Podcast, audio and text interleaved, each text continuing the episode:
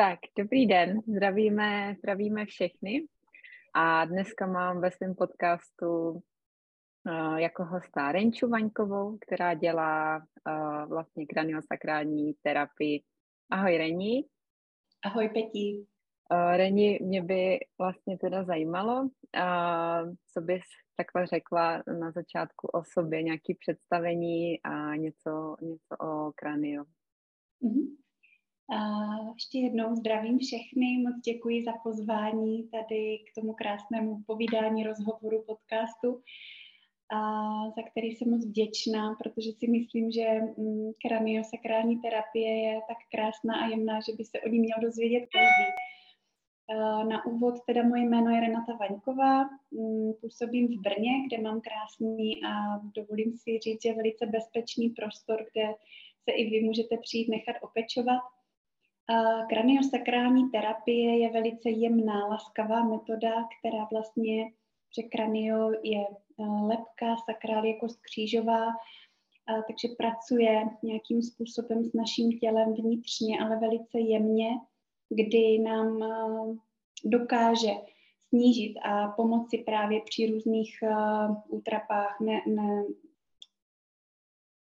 nespavostech nebo nějakých úzkostech, nebo když nás trápí nějaké strachy nebo nás zlobí nějaké emoce, ale tím, jak je jemná, tak jednak se dokáže velice krásně doplňovat i s různými jinými terapiemi, a kdy právě dokáže poté co se například v tom těle něco rozbouří a člověk jde někam, kde opravdu to jde víc jako na dřeň a do hloubky, tak kraniosakrální terapie to zase dokáže krásně jakoby zjemnit, uhladit a pomoci vlastně tomu tělu se dostat do takového stavu, kdy se samo léčí, což je na tom velice hezké a tím pádem vlastně řekla bych, dokáže pomáhat od miminek až po mm, seniory. Není tam nějaká omezená hranice toho, pro koho by kranio bylo nebo nebylo vhodné, protože mm, ty kontraindikace jsou opravdu výjimečné v případech nějakých vážných onemocnění hlavy nebo nějakých úrazů, kdy se to nedoporučí hned, ale poté jako rekonvalescence nebo nějaká regenerace určitě zase naopak ano. Takže si myslím, že kraniosakrální péče eh, je vhodná téměř, téměř pro každého, ale je zase pravda za mě, že v poslední době pracuji především s ženami nebo s maminkami, s ženami podnikatelkami, které právě řeší různé únavy, eh, různé vyčerpání, takový nějaký možná i nedostatek času sama pro sebe, protože už i to, že si ten čas na sebe ta žena udělá, přijde, nechá se opečovat, nechá se tady opravdu tak jako uvolnit, rozpustit eh, ve velice mm, příjemné atmosféře s mojí dopomocí, tak si myslím, že už tím pro sebe udělala obrovský jakoby kus, nechci říct práce, ale, ale takové té sebepéče a sebelásky, což nám často v dnešní době, kdy opravdu všichni žijeme v nějakém, řekla bych, fakt stresu, utíkání, zhonu, znám to často od sebe, jakože děti, rodina, domácnost, prostě všechno dohromady, je toho, je toho na nás docela dost, toho tlaku zvenku, tak si myslím, že právě i ten nějaký tlak, který se potom hromadí v tom těle, v hlavě, tak je potřeba uvolnit a nějak ho jakoby propustit a pustit.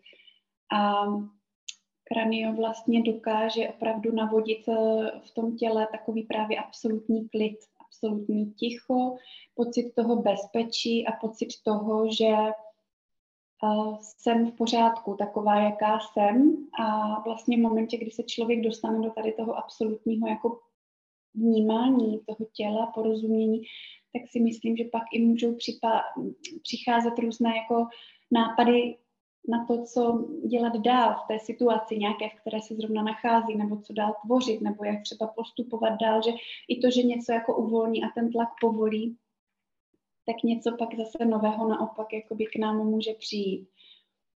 Takže za mě mm, kranio je velice doporučované, jemné a já za sebe bych ho fakt doporučila zažít každému. Já jsem si tak možná trošku rozpovídala, tak to nějak asi trošku uh, nechám Peti teď na tobě, jestli ještě nějaké otázky konkrétní, co dál. Mhm. Ne, uh, to, je, to je krásný, jak o tom mluvíš, ty o tom umíš fakt hrozně pěkně mluvit.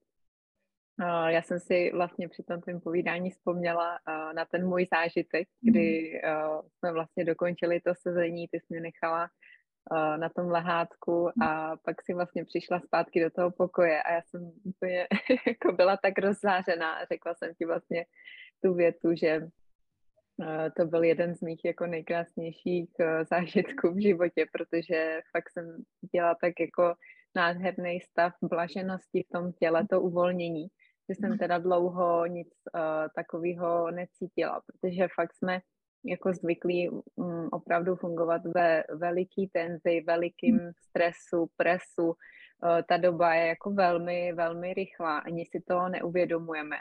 Hmm. A pak nás často uh, vlastně zastaví, zastaví to tělo. A ty jsi tam vlastně zmiňovala, že k tobě chodí hodně i teďka ženy, co jsou třeba unavený, co právě je ta velká rychlost vlastně jako semele. Hmm. Jak, vlastně, jak vlastně to probíhá, uh, ty, ty sezení? Uh, jo, můžeš popsat trošku, jak to vlastně probíhá? Ano, tak na začátku je vždycky taková úvodní jakoby konzultace nebo říkám povídací jakoby půl hodinka, ale ono už i to je často součástí té terapie, protože většinou to, že uh, Stává se a často se stává, že člověk přijde s něčím, má třeba i nějaký jakoby záměr, který se může i v průběhu toho povídání změnit, protože vlastně se přijde nebo otevře nějaké třeba úplně jiné téma.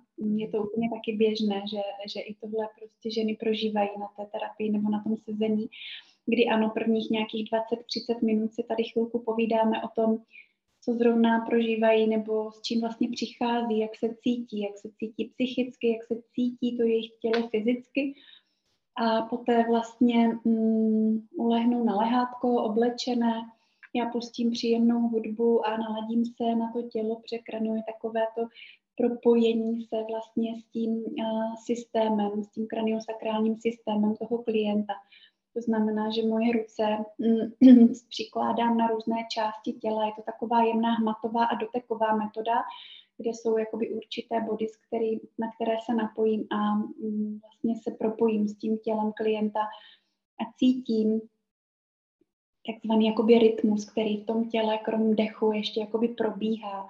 Cítím a vnímám často ty věci i na svém těle a na sobě nebo přímo i na tom klientovi a cítím a vnímám často, kde třeba ta tekutina krásně jakoby v tom těle proudí a kde naopak, protože je to takzvaný mozkomíšní mok, který nám vlastně obtéká jakoby lepku, teče nám dolů pomíše právě do kosti křížové a v momentě, kdy někde v tom životě se nám stala nějaká věc, ať už to byl úraz, ať už to bylo psychického, fyzického rázu, nebo nějaké emoce se nám někde zablokovaly, tak vlastně kranio dokáže tyto bloky, které tam vznikají, takové, vždycky říkám laicky, jakoby uzlíky, tak dokáže s nimi pracovat a rozpouštět a pouštět v tom těle, tak aby zase ten rytmus tam krásně probíhal. Protože když se to neřeší a nechá se to být, tak ono opravdu se to zvětší, zvětší, zvětší, až to může propuknout do nějaké nemoci, úzkosti právě nebo nějakých fakt jako i uh, nemocí, které potom to tělo už nezvládá, takže to projeví právě tou nemocí nebo nějakou ne- nemohoucností v nějaké oblasti.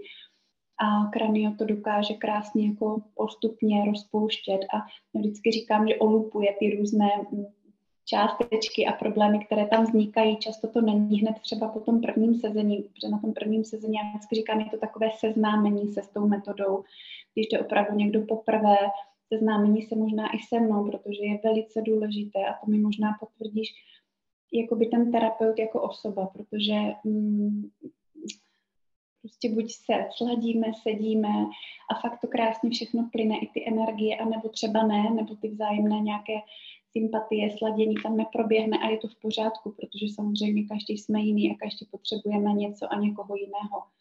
Takže i to první setkání, to osobní si myslím, že je jako velice důležité a rozhodující pro klienta i pro mě jako terapeuta, jak vůbec ta terapie bude postupovat, probíhat a co budeme řešit nebo jak eh, bude potom dál ta spolupráce probíhat.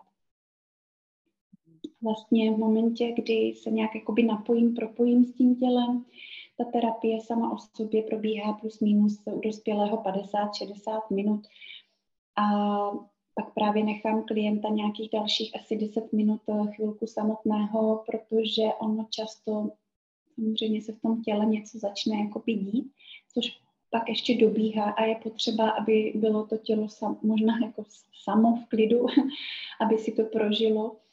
A často říkám i klientkám, že ten den, kdy jdou na terapii, tak je fajn mít potom takový nějaký klidovější režim, kdy opravdu kraniosakrální terapie může dobíhat třeba až i týden, takže i ještě pár dní se může jakoby něco v tom našem těle odehrávat. Můžeme to vnímat uh, nějak výrazněji, anebo zase naopak ne, ale prostě ty věci se dějí. Přesto, jak je terapie jemná, tak dokáže jít velice do hloubky a dokáže fakt jako vyřešit hluboké, zakořeněné nějaké trable, které v tom těle někde můžou být uh, zapouzdřené. To je právě uh, zajímavý. Uh, mě začíná teďka fascinovat, jak uh, jde ovlivňovat i přes tělo vlastně ta hlava. My jsme hodně zvyklí řešit všechno hlavou, že jo? Už jsme zvyklí docela na coaching, jsme zvyklí na psychoterapii, že, že to jde ovlivňovat vlastně uh, těma myšlenkama, tou hlavou. A mě teďka právě hodně fascinuje i ta uh, cesta jakoby přes tělo k hlavě. Um, Zajímalo by mě, co, jestli bys dokázala vlastně popsat ten, ten proces, co se tam vlastně děje, jo? protože že jo, člověk jde třeba na masáž, tak jasně, je mu, uh, je mu jasný, že um, tam vlastně masírujeme ty, ty svaly a nějak se to teda uvolňuje. Jak, jak funguje to kranio vlastně, co se tam třeba v tom těle děje? Mm-hmm. No, v tom těle mm, nastává je vlastně v momentě, když se na to tělo napojím, kdy jakoby chytnu toho člověka do rukou, vyloženě jako do svých rukou a propojím se s tím jeho systémem, a tak vlastně vnímám a cítím, jak v tom těle právě proudí ta tekutina, které se právě říká ten mozkomíšní jakoby mok, jak se to tam tak nějak hýbe. Někdy cítím trošku i pohyb jakoby eh, kostí, kdy opravdu, a to vlastně kdysi pan Apledger, který byl jedním ze zakladatelů a objevitelů krania a kraniosakrální terapie, zjistil, že vlastně i kosti, právě jako lepka a, a kost, prostě celé, celý ten kosterní systém se prostě pohybuje, že to není tak, že by byl pevný, ale že naopak často se to třeba dá poznat. Teď mě jenom napadá případ, kdy někomu umístí do úst rovnátka a vlastně spevní celou tu čelist a může docházet k bolestem hlavy, může docházet často i k různým jakoby, po, problémům se soustředěností, s pozorností u dětí. A přišlo se na to, že právě i to je tím, že vlastně ta čelist se přestane hýbat, že vlastně musí v tu chvíli být jako pevná. Takže tam zase třeba se naopak kranio velice uh, doporučuje předtím, než se ta rovnátka nandají, anebo i poté, co je vlastně sundají, případně i jako v průběhu, kdy ten člověk je samozřejmě má na nějaké většinou další období ale protože právě tam dochází vlastně k tomu jako zastavení toho pohybu, což není pro to tělo a pro ten organismus přirozené. Takže mm, já vlastně tím, jak se na to tělo jako napojím, tak tyhle různé jako jemné niance nebo, nebo ty jemné pohyby v tom těle dokážu nacítit, navnímat. A často někde právě taky cítím stejně třeba jako ten klient chlad nebo nějaký, uh, nějakou stagnaci nebo nějaký pohyb nebo naopak něco, že se někde má hýbat a nehýbe se, takže tím jako jemným mm, dotekem uh, se to krásně jako rozpohybovává v tom těle. A může se stát někdy, že člověka to i jako myšlenkama a vzpomínkama vrátí do nějakých, o, začnou se třeba dít nějaké jakoby procesy, kdy člověk se fakt jako může vrátit i třeba do nějakého dětského věku nebo do stavu, v kterém se mu právě nějaká příhoda stala, kdy právě došlo k nějaké té blokaci nebo k nějaké té stagnaci. A to samozřejmě je fajn, protože ten moment, ten proces, vlastně my se do něj vrátíme a to tělo si tím může znovu jako kdyby projít.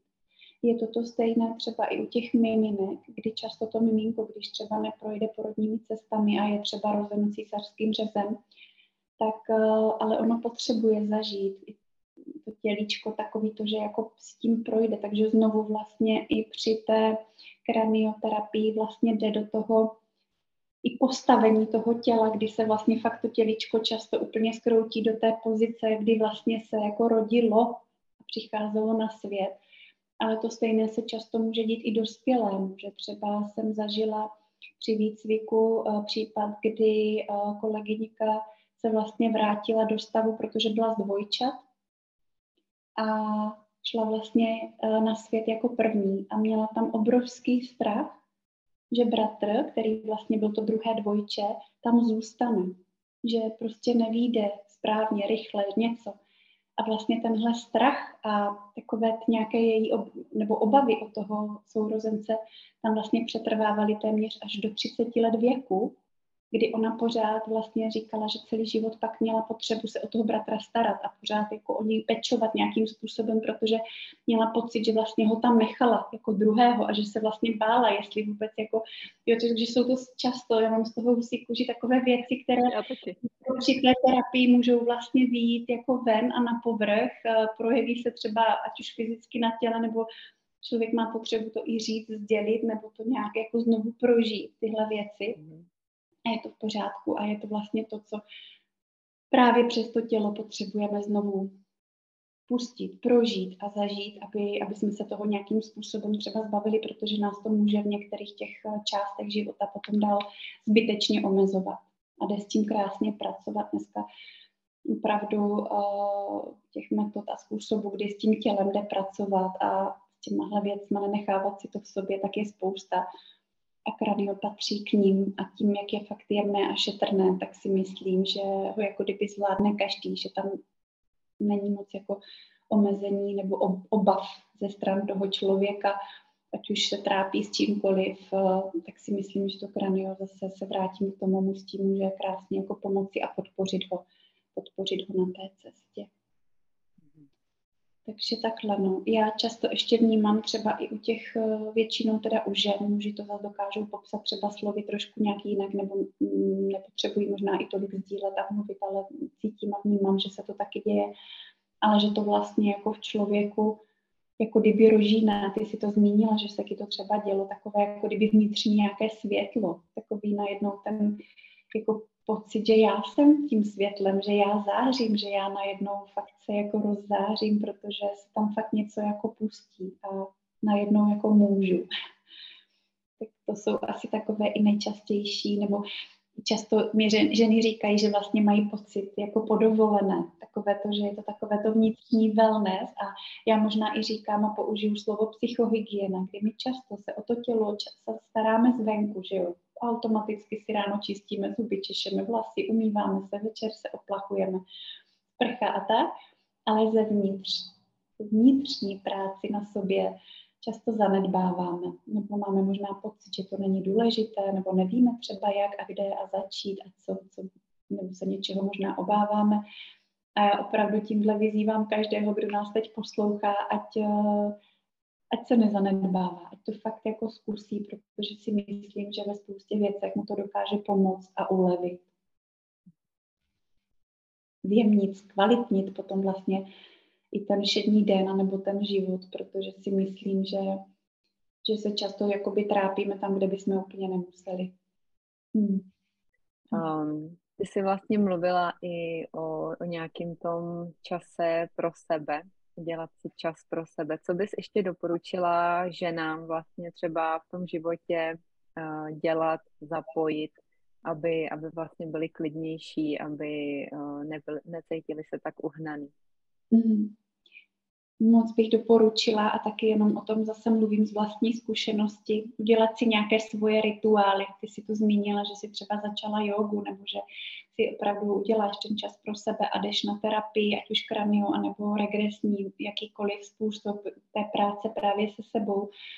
A to si myslím, že je důležité a já jenom třeba za sebe, když řeknu, tak opravdu ráno vstanu ještě v pyžamu, přesně mám takovou svoji nějakou sestavu ranního nějakého se protažení. Někdy, když mám chvilku, tak si k tomu pustím i nějakou vedenou meditaci. To je taky úplně úžasný způsob toho, jak vlastně tu hlavu a to tělo vůbec tu mysl nastartovat na nový den, protože vám řeknu, že fakt ten začátek, kdo to zkouší nebo kdo ví a, a praktikuje tyhle rituály, tak ví, určitě mi dá za pravdu, že ten den je pak úplně o něčem jiném, než když člověk vstane a teď rychle něco někde ve spěchu letí, právě proletí tím dnem, životem, pak je to s nějakým tlakem, křikem, nevím, stresem, ale já vím, a teď úplně slyším slova některých žen, ale já na to nemám čas, protože to ráno něco.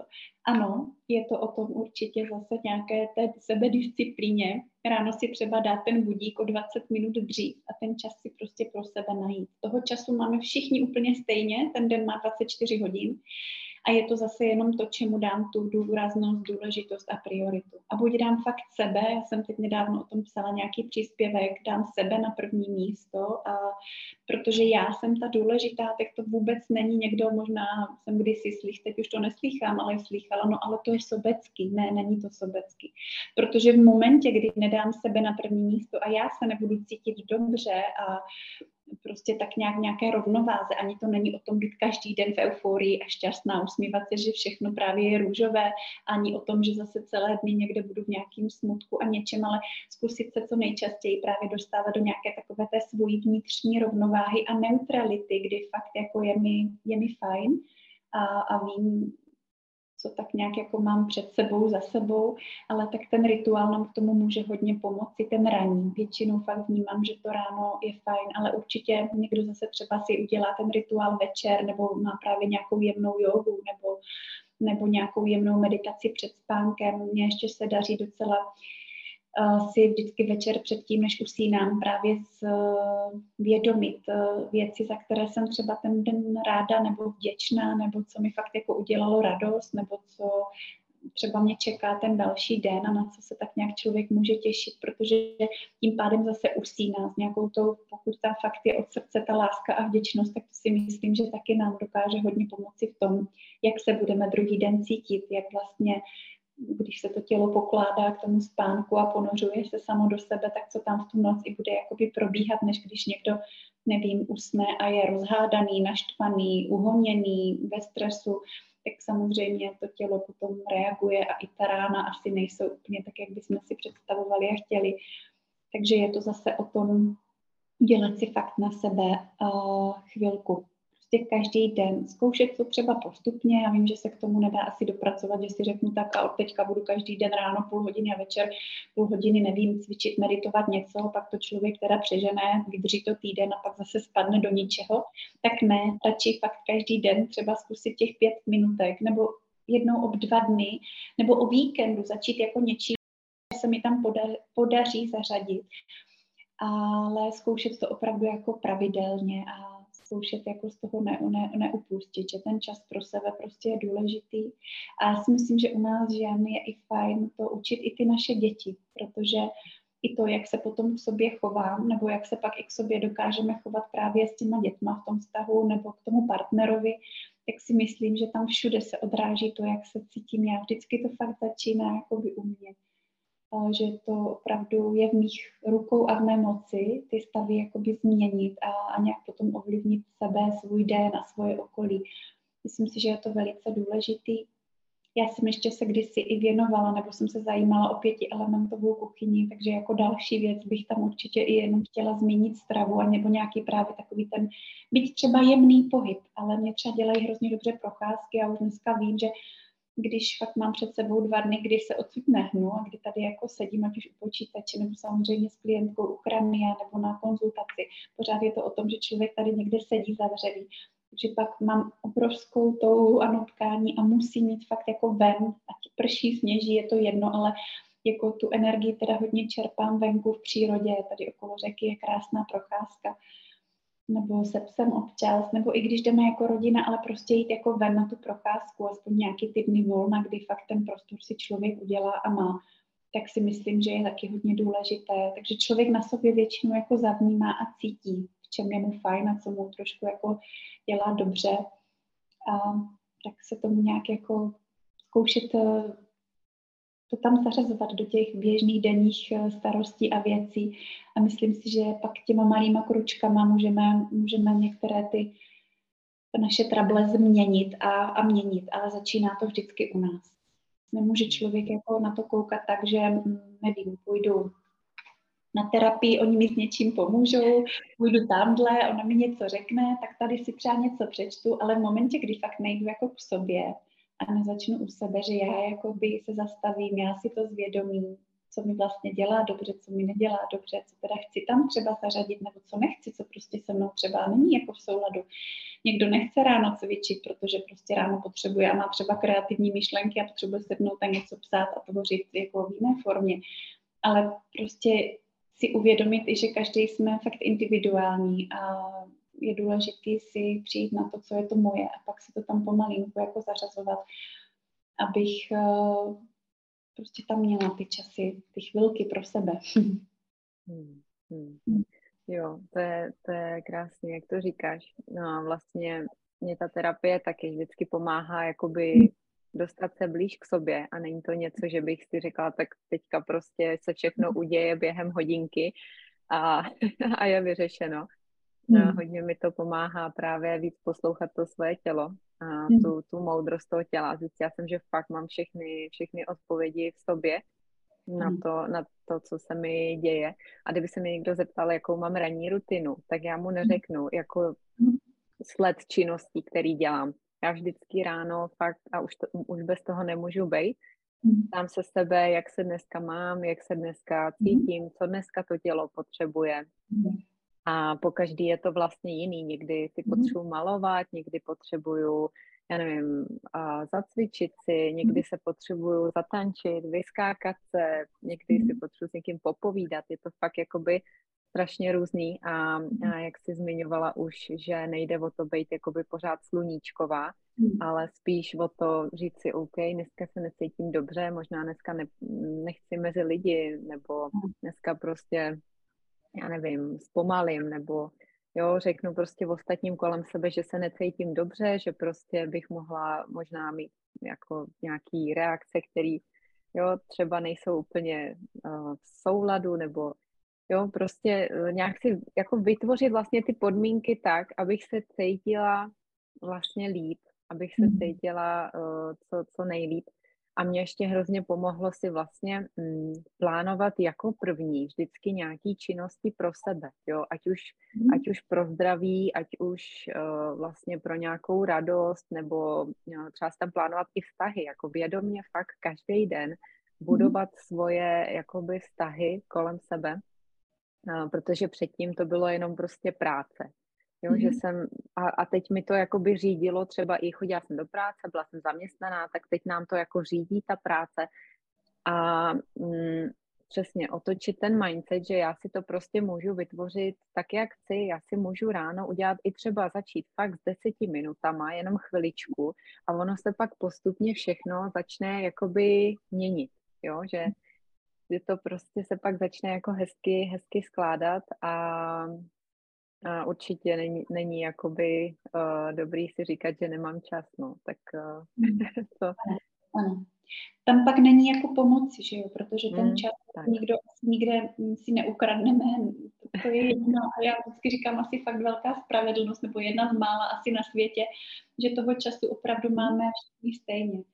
A hmm. často potom, když právě nás zastaví nějaká ta nemoc nebo nějaký trable, tak najednou to jde. Najednou slyším, že lidi začnou chodit ven, začnou se zajímat o to, co teda, jak si mohou pomoci nějak sami sobě, začnou se zajímat o to, co vlastně dávají i vnitřně do toho těla, to znamená o tu stravu, o tu výživnou stravu, protože si myslím, že to je další velice důležitý bod v našem životě, kromě tady té sebepéče, které bych to i zařadila a je to jako automaticky pro mě to k tomu patří.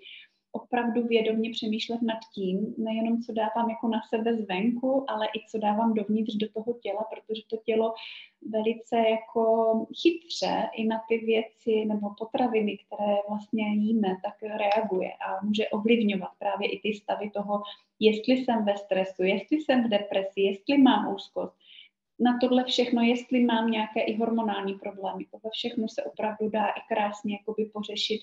Jednak samozřejmě ta práce se sebou, s hlavou, s mindsetem, ale jednak i práce jakoby s tou výživou toho těla a pomáhat tomu tělu i, i po téhle stránce, vlastně čím ho, čím ho vyživím a co vlastně s ním provedu.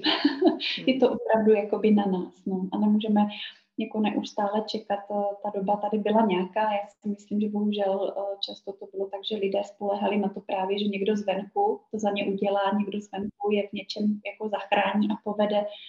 Ale dneska už si myslím, že jsme fakt jako jinde a je to potřeba jako vzít jinak a postavit se k těm věcem jinak, protože si myslím, že mm, i já si troufnu říct, že každý, kdo bude poslouchat a doposlouchá rozhovor až sem, tak opravdu si je vědomí toho, že jsme každý si zodpovědný za sebe a za ten svůj život sami.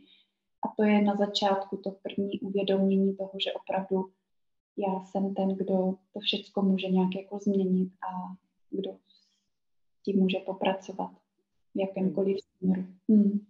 Já si myslím, že tohle je krásný, protože uh, ono, když jsme ochotní vlastně čelit třeba těm i nepříjemným pocitům a mhm. takovému tomu přiznání, že hele, asi nedělám všechno jako nejlíp, jak, tak, jak bych mohla, tak my vlastně máme ale i obrovskou moc fakt jakoby to měnit co, co nejlepšímu, řekněme. Mhm. Jo, že prostě sice tam je takový to, že to může možná ze začátku bolet si přiznat něco takového, ale tím pádem máme fakt moc jako ovlivnit všechno k, k velmi dobrému pozitivnímu výsledku. Takže hmm. mm, to si myslím, že je dobrý si jakoby uvědomit, že to je i, i do toho jakoby pozitivna, že už pak nejsme uvězněný, já nevím, ať už v práci nebo ve svém životě a máme fakt možnost jako volby.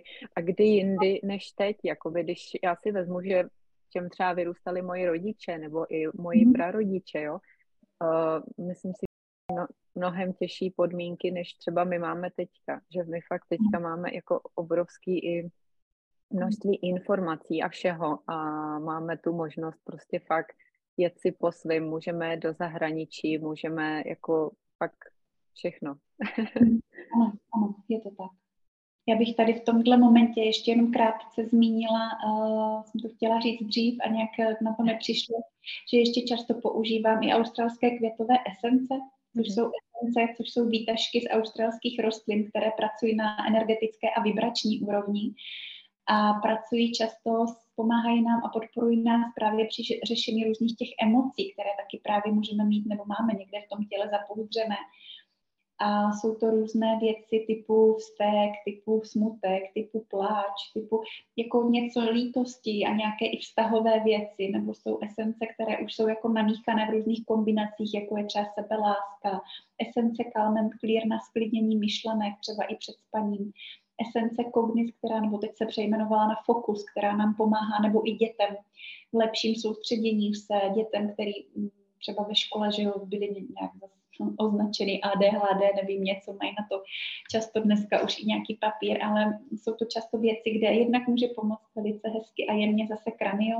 a ještě se může doplnit tady těma esencema, které se buď eh, nechají namíchat individuálně každému na míru, a nebo jsou už hotové jakoby kombinace a esence, které se dají, které se dají uh, pořídit. Nebo jsou pak takové krásné karty, květinkové, kdy vlastně intuitivně si člověk může vlastně vybrat eh, a většinou, většinou fakt velice krásně, mm, velice krásně to potom tady takhle jenom ukážu, protože jsou fakt moc hezké ty květiny. A často ta květina i vypadá tak jako ten problém, který třeba zrovna řeším. Je tam květina, která se jmenuje Grave Spider. Mm, a připomíná pavouka a často řeší vlastně takové ty noční můry, strachy u dětí a většinou třeba děti, když ji uvidí, řeknou, no ne, tohle určitě ne. A je to přesně tak, kterou potřebují, protože právě mají problém s nějakým strachem. Uh-huh. Ty esence nás taky krásně dokáží tady v těchto emočních věcech podpořit. Hmm. Tak já jsem ještě chtěla zmínit. Mm-hmm, jo, super. Ty jsem u tebe ještě neskoušela, takže ty bych si chtěla vyzkoušet určitě taky. Ty mm-hmm. esence, ty mě zajímají takže příště, příště až dojedu, tak to můžeme vyzkoušet. Určitě. Super. Uh, jo, já cítím, že jsme toho docela hodně pokryli. Já bych teda s tebou si povídala klidně mm. celý den, protože těch témat je hrozně moc a je to krásný s tebou to povídání. Ještě něco, co bys chtěla třeba ženám říct, nebo jak bys to chtěla nějak zakončit to dnešní povídání?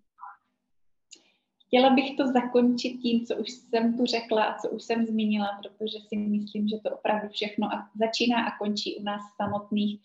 Takže mm, aby jsme uměli dávat sebe na první místo a aby jsme uměli mm, dělat pro sebe čas a vědomně. Prostě vědomně tu sebe péči a sebe lásku tam zařazovat do těch běžných denních věcí a činností a myslím si, že to nám v tom každodenním nějakém zhonu a, a v tom denním režimu může hodně pomoci. Takže tohle bych určitě doporučila každé, každému, nechci říct jenom i každé ženě, ale i každému, klidně i muži, protože i muži na sebe dneska mají jako naloženo a velký tlak a velkou nějakou zodpovědnost ze stran okolí, ať už v tom rodinném nebo pracovním. Takže aby si i oni třeba na sebe dokázali udělat čas a nechali se opečovat. Hmm, krásný, super. Děkuji moc Reni za dnešní krásný rozhovor. Já doufám, že se, že se bude líbit a budu se těšit někdy u dalšího sezení, rozhovoru nebo čehokoliv. děkuji. Taky moc děkuji. Přeju krásný den. Hezký den všem. Mm-hmm.